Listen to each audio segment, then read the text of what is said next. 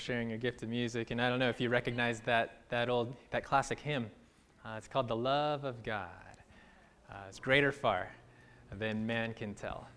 And uh, man, the words of that song are, are, very poetic and beautiful. So if you ever have a chance to Google that, maybe uh, after church someday, you can check it out. But God is good. Amen. I don't know what your week has been like, what your state of heart or mind is like right now. But uh, it doesn't take much time on, uh, on the internet, on Google News, on CNN, or whatever, to realize that this world is in deep need of the love of God. Uh, man, we don't need to go through a laundry list of current events, but the images that you see of refugees running here and there, not quite sure where to call home, and then people flocking here and there to to religious celebrities uh, that makes you wonder where people's loyalties really are. You know, all of these things really, um, th- this is a special time in which we live. There's no better time to come to Jesus.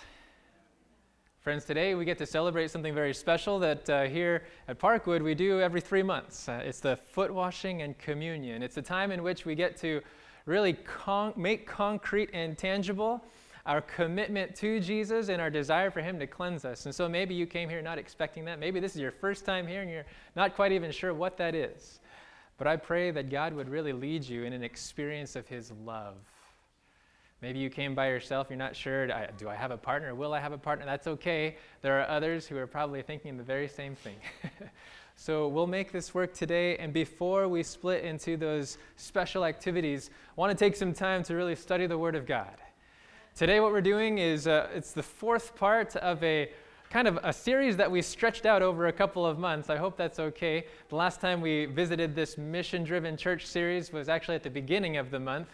Uh, since then, I've, well, things have been different at home.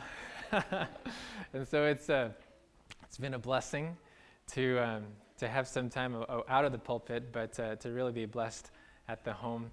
I don't know if you have a, had a chance yet to lay your eyes on little Jacob, but he's a pretty precious bundle of joy. what I want to do today is, um, is, is pray together before we open up the bread of life. So let's bow our heads. Father in heaven, I want to thank you so much for the privilege we have as a people to know that you are the God who actually calls us to rest, who invites us to experience your presence in a way that's supposed to remind us of the Garden of Eden. And so today, Father, we want to be fully aware that this is your day and we are your people. God, as we come, hearts burdened, hearts eager, souls hungry for your word, we pray that you would satisfy us today. Lord, you said that if we opened our mouths wide, you would fill it. And so, spiritually speaking, we're open up our hearts wide. Would you please fill them? Thank you so much for this word, that it's more than just ink on paper. As we open up these pages, please instruct us, inspire us, transform us. In Jesus' name, let the family say, Amen. Amen. Take your Bible, if you will. If you don't have one, maybe there's one in the pew in front of you. We're going to the book of Ephesians. Ephesians chapter 4. This is where we were at the beginning of the month. As I said, this is the fourth part of our mission driven church series. And maybe you're feeling like you're kind of left in the dark. You're not quite sure what parts one, two, and three were all about. Uh, go ahead and log on to our website. You can listen to the, the recorded sermons there. But we're going to Ephesians chapter 4. And last time we spoke, you know, over the last few weeks, we've been, we've been talking about refreshing our mission. What are we really about? And if you see in the bulletin, our mission is, maybe you can say it with me, to reveal Jesus Christ to the world now in preparation for his soon return. Do you believe his return is soon? There's no better time to reveal Jesus than now. And if we're faithful in revealing Jesus in our relationships, if we're faithful to reveal Jesus, then truly we will realize what Parkwood has coined as our vision statement and maybe you've memorized that, maybe you're still working on it, but in, in the bulletin, you'll find that our vision is to belong to Christ in a healthy church family where every member is valued and loved, thoroughly equipped, and joyfully involved in linking others to Christ.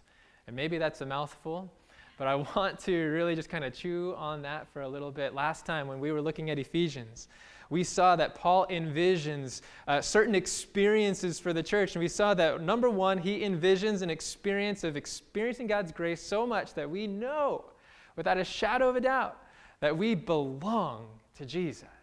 You remember that? Ephesians chapter 1, verse 6, that we are accepted in the beloved. And then in chapter 2 of Ephesians, he goes on to describe what this grace does that it raises us from the dead and it saves us, not of our own works, lest anyone should boast. Amen. And then we find at the middle of Ephesians chapter 2 that Paul goes from this, this song about grace and he says, This not just reconciles you to God, but this actually makes a new humanity. Do you remember that phrase? In Ephesians chapter 2, he says, the two that were now that were separate, they are now made one. He has made peace. He has broken down every wall, every barrier, every distinction, every rub, every tension, everything he has made into one. And that's saving grace. It's so amazing that in Ephesians chapter 3, what Paul does is he sings about it. He literally sings about it. And he realizes that this love of God, this grace of God is so amazing that he needs to pray that people get it. in Ephesians chapter 3, he has this prayer starting in 3, verse 14 through 17. He prays, Lord, help the people to comprehend how great your love really is. Sometimes I think that we have no clue, we have no clue what love truly is. God's grace is so amazing. And I pray that we would make that our own prayer, that here at Parkwood we would know what God's grace is, that it would make us belong to Jesus, and it would actually make us belong to Jesus in a healthy church family. These are the two experiences that we discussed at the beginning of the month. And now we're going to take a look at Ephesians chapter 4. So if you're there, go ahead and say amen. Ephesians chapter 4, because here after three chapters of theological epiphanies and just sing songs and, and just uh, wonderment, Paul now gets to a very practical edge. I don't know if you've ever read through the book of Ephesians, but the first three chapters, you, have no idea where the sentence ends. Ha- have you ever noticed that? When you're reading through Ephesians, you're like, Paul, what are you saying? Oh, man, oh, whoa, whoa, slow down. And here in chapter 4, there's a transition where Paul goes from this theological loftiness to ethical practicality. All right? So notice in Ephesians chapter 4 verse 1, what are the first two words? He says, "I therefore." Okay? So in view of everything that we have just discussed, in view of all this theological greatness, he gets to this first appeal. He says, "I therefore, the prisoner of the Lord, beseech you to do what? To walk worthy of the calling with which you were called. He's calling for a certain lifestyle. He's not calling for a certain walk, you know. He's calling for a lifestyle. He's calling for a conduct of life. But he says that you would walk, what was the next word? Worthy. Very interesting. In the Greek, it comes from a verbal idea of actually um, making, like if you imagine a scale, when you make something worthy, you're matching this scale. If you imagine a scale with two sides, You've got some, some heavy material over here, and this side you want to put something in it to make it match. Paul is calling us to, to know what you've been called to, that you've been called to belong to Jesus in a healthy church family. And now he's saying, now make your life match to that calling. Do you realize that God dreams dreams for you and I?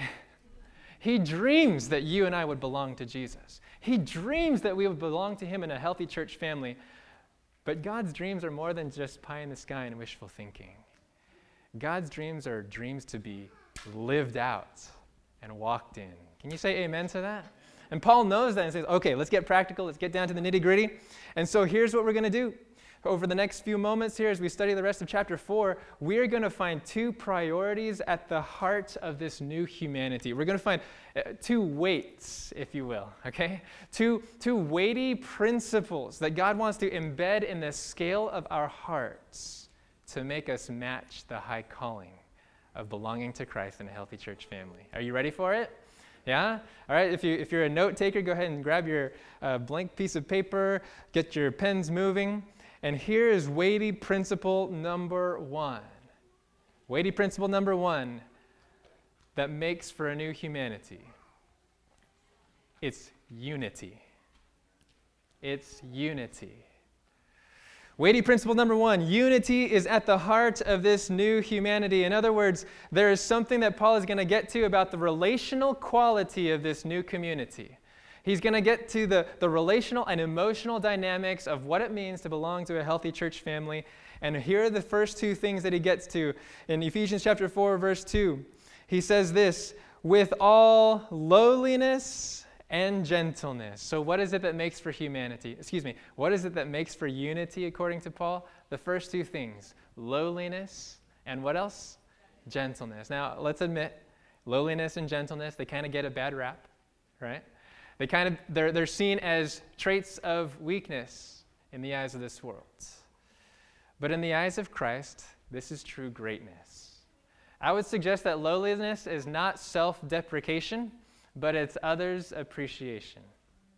And I would suggest that gentleness is not a sign of weakness, but it's, it's a sign of strength that's held in reserve. Something that we tell Jaden, who is all boy, you know, all two and a half years of boy, Something that we have to remind him about is that his hands were made for helping, not for hurting. You see, gentleness, Christ like gentleness, is strength that is used in the right way. And so, what is it that makes for humi- uh, what is it that makes for unity? It's lowliness and gentleness, he says. And then notice the next phrase, with long suffering. That's the opposite of being short suffering. That's the opposite of being short fused, short tempered. Maybe your version says with patience. Why? Because to be all lowly and all gentle and to do it all the time requires great patience. And he goes on with all lowliness and gentleness, with long suffering, bearing with one another, holding one another up in, what's the last word there, verse 3? Excuse me, verse 2. In love, in love. You notice gentleness, love, that, that, that, those things come from another list. It's a list of the fruit of the Spirit in Galatians chapter 5, 22 and 23. In other words, what Paul is getting at is be filled with the Spirit, guys. be filled with the Spirit. This idea of unity, it's only the product of the Spirit at work in our lives. And notice what it goes on to. Actually, it's, it's emphasized, it's underscored in verse 3. It says, endeavoring to keep the unity of the Spirit in the bond of peace. This unity is a oneness, it's a God given harmony. That word unity is only used one other time in Scripture. It's in, in chapter 4, verse 13.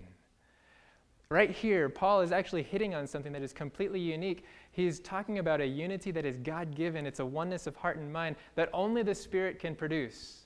And in verse 13, it's actually the unity of the faith. It's only what the Spirit can produce, and it's only as we trust Him to produce it. So it says in verse 3 endeavoring to keep the unity of the Spirit in the bond of peace. That phrase, endeavoring, actually, it, it, it refers to um, a diligence that is speedy, a diligence that doesn't waste any time to get about doing something. Maybe you've had that, that struggle where you give somebody instructions to do something and you expect it to be done right away, yeah? When someone is speedy about doing it, they're endeavoring, they're, they're making all effort to do it. But according to this verse, what are they endeavoring? What are they speedy to do? According to verse 3, they're speedy or they're endeavoring to keep the unity. Keep. In other words, to preserve, to guard, or to protect. What are the things that you keep? Things that are precious to you? Things that might threaten to be damaged or lost? Do you realize, friends, that unity is precious to us? Do you realize that unity is precious to God? And He's actually calling us to keep it. To keep it. Why? Because He knows that it's under attack. Am I the only one that knows that? Has seen that on the, on the personal level? Uh, do you sense that your, your unity, your unity in relationships, whether in the household or in the household of faith, that these are things that are constantly under attack? Man, just, just this week, just this week, I, I, as I was preparing for this message, I thought it was really ironic that some of the things, uh, the, the relational dynamics that I was struggling with, were exactly what Paul is talking about here. Preserve it, and don't let the sun go down on it. Be hasty, be speedy about guarding and protecting that unity. Protect it and guard it from other things that would threaten it. And what are those other things? Basically, the opposites of what he's just been talking about. The opposite of lowliness, pride. The opposite of gentleness, harshness.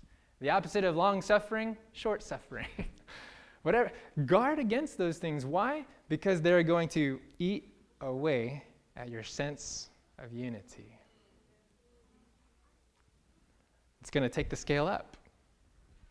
God wants to embed unity within our hearts. And He says, keep it, preserve it, because Satan is always attacking it. Do you follow today? Yes or no? Yeah? And so, this unity is something to keep in the new humanity. We ought to be eager and speedy in preserving it. And I, I picture Jesus in the upper room you know, as he's gathered around with his 12 disciples for probably the last time, he knows that he is speedy about guarding and preserving unity. And how does he do it? How does he do it? Does he get up and get on the highest step and say, You guys ought to know better by now? No, what does he do? In all lowliness and gentleness, he washes their feet. Wow, do you follow today? Jesus knows how to keep and preserve unity, and he's calling each and every one of us to do the same. The theological basis of this unity is found in the next few verses. In verse 4, Ephesians chapter 4, verse 4, there's a list that Paul starts. It's a list of seven ones. Watch. Verse 4 There is one body and one spirit, just as you were called in one hope of your calling one Lord, one faith, one baptism. Verse 6 one God and Father of all, who is above all and through all and in you all. Were you counting the ones? There's seven of them. Seven, a number of completeness. He's saying, whoa, whoa, whoa, this unity has its basis in God. this unity Uh, is something that, that God Himself provides for. It's God Himself that, that makes happen, and we're all on the same team. We each belong to God. We each are called by God. We each have access to the same grace of God in the family of God. We're all in the same team. Amen? And when we're all in the same team, that means that each of us, if it's God's team, each of us has infinite value and love from the Father of all. And so here we are, just kind of step back to our vision statement that we would belong to Christ in a healthy church family where every member is valued and loved. Why can we say that? Because every member is part of the family of God. Everybody has a seat at his table. Amen. And so that's weighty principle number one. Weighty principle number one at the heart of the new humanity is unity. All right, you ready for principle number two? Weighty principle number two at the heart of new humanity is ministry. Ministry. In the next verse, notice what the very first word of verse 7 is. Ephesians chapter 4, verse 7. The first word is what? But, whoa, whoa, whoa. Okay, there's a switch around here. Paul is kind of making sure that in this scheme of hey, everybody's on the same team. We're all part of the same family. He wants to make sure that we don't lose sight of individuality. And so he says, but to each one, but to each one of us, grace was given according to the measure of Christ's gift. Are you thankful for the grace of God today? Amen. He's talking about a grace that's according to the measure of Christ's gift. And we've talked about this in the past. The measure of Christ's gift, uh, the metric that's used to measure out grace to you and I, is according to the measure of Christ's gift. How small or large was the gift of Christ? There is nothing greater that he could give. and so, to each one of you, that same grace has been measured with the infinite measuring spoon of Christ's sacrifice. That's amazing grace. And it's been given, yes, it's been given to all. And Paul wants us to know it's been given to each one. In this, uh, you know, in all the talk about unity and, and striving for oneness, the healthy family does not lose sight of individuality. And this isn't the kind of individuality that makes someone a superstar. This isn't the kind of worldly individuality that makes someone an American idol. This is God given individuality that makes somebody fit for ministry. Did you just follow that? This kind of individuality is not self serving and self seeking. This kind of individuality that God has gifted us with is actually not for your sake, it's for someone else's sake. In other words, what Paul is going to describe here is that God gives us not just saving grace, He gives us serving grace. Did you know that? What are we talking about here? In verse 7, it says, But to each one of us, grace was given according to the measure of Christ's gift. And then down in verse 11, he's starting to identify or, or articulate what some of these gifts are. In verse 11, what did he give? Chapter 4, Ephesians chapter 4, verse 11, he says, And he himself gave some to be what?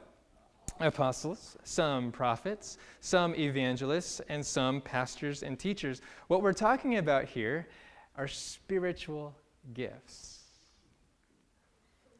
What God has given to each one of us is not just saving grace, He has given to each individual serving grace.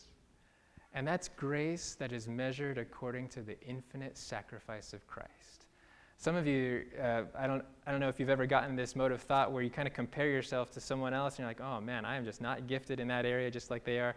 Or I, I wish I, I had this spiritual gift. Or how come they got 10 and I got one? You know, what kind, whatever thoughts kind of roll through your mind. But here's the thing whatever God has gifted you with, it's according to the infinite measure of Christ's gift. And we cannot underestimate that. And here's what Paul does. He, he, he, he makes this list of, of examples. You know, uh, in verse 11, he gave some to be apostles, some prophets, some evangelists, some pastors and teachers.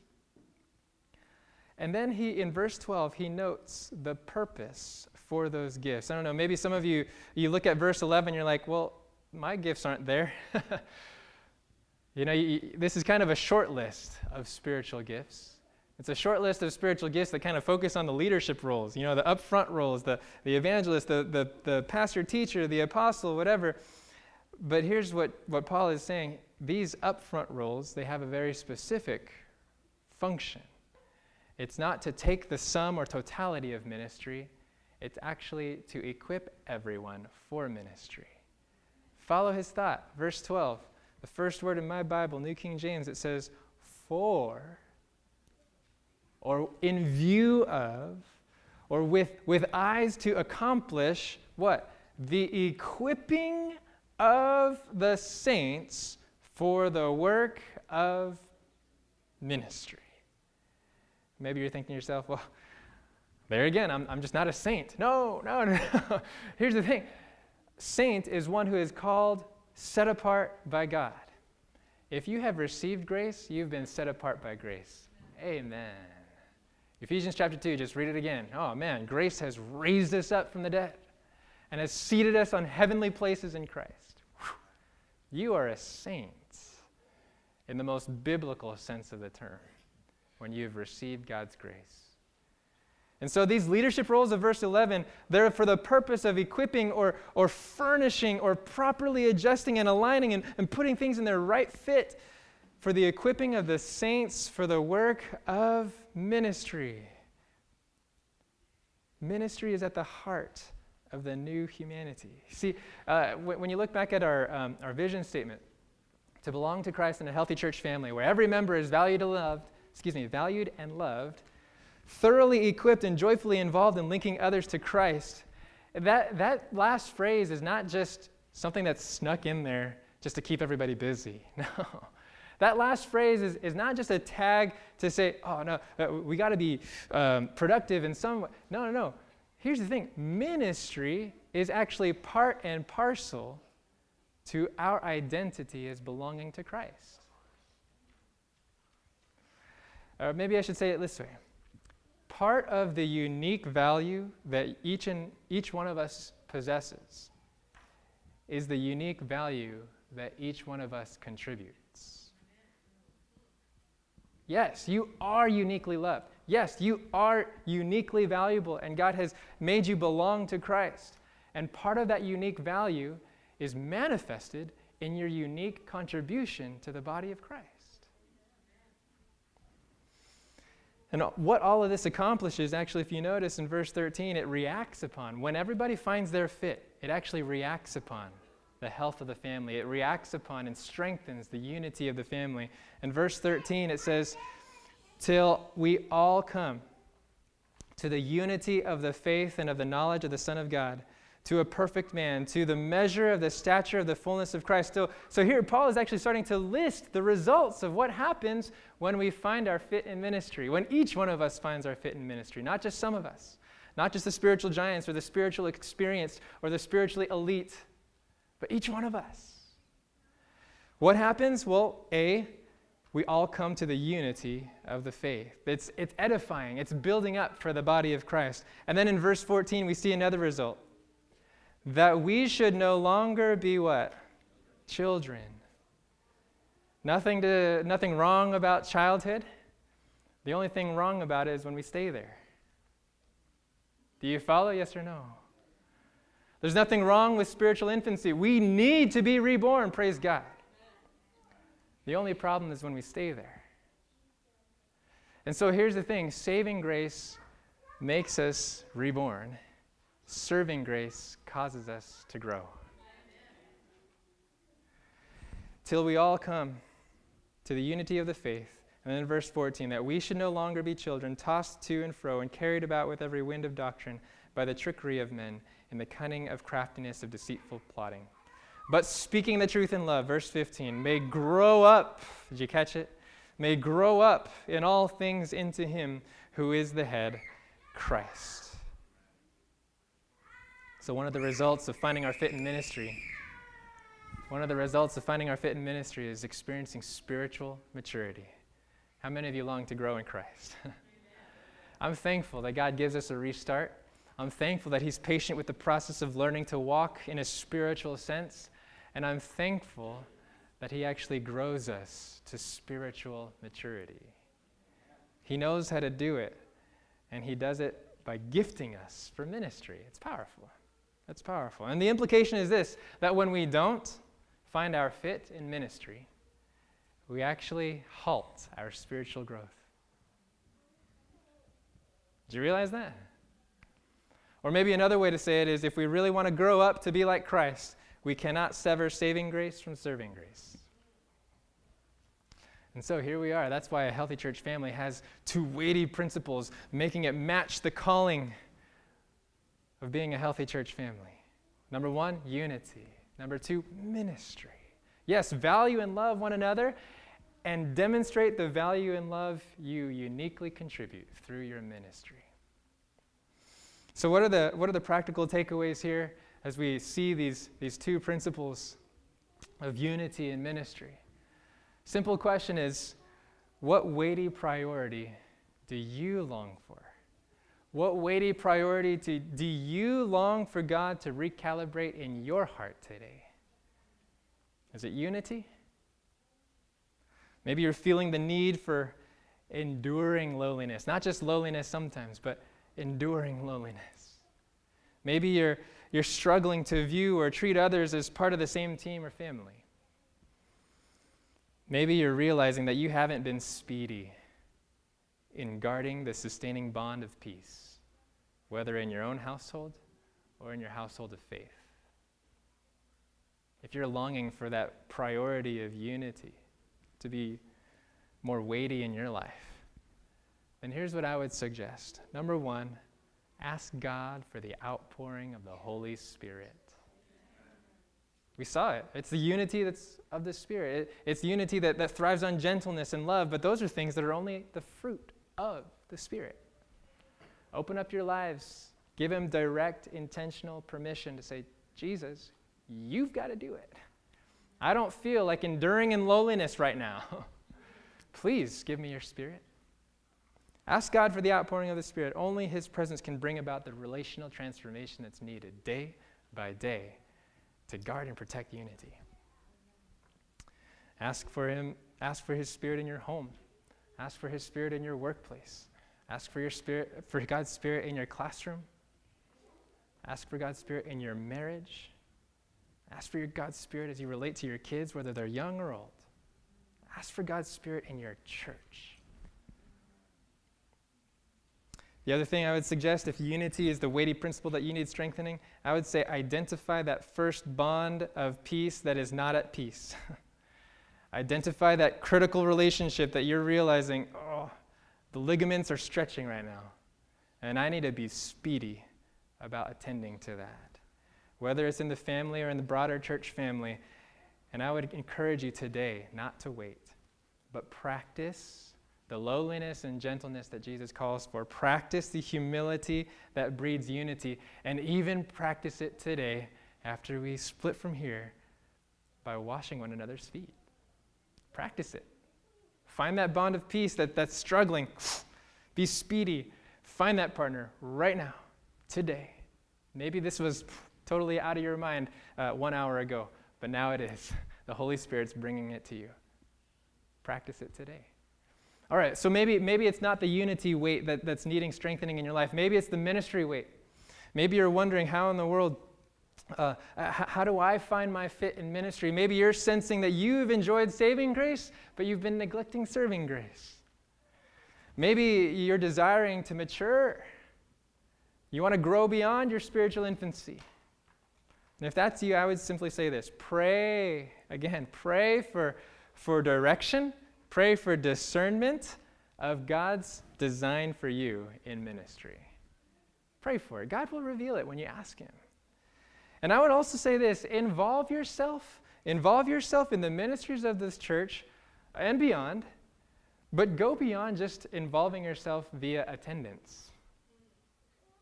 Involve yourself by asking those who are leading out and saying, hey, how can I support? How can I help? How can I be part of the team?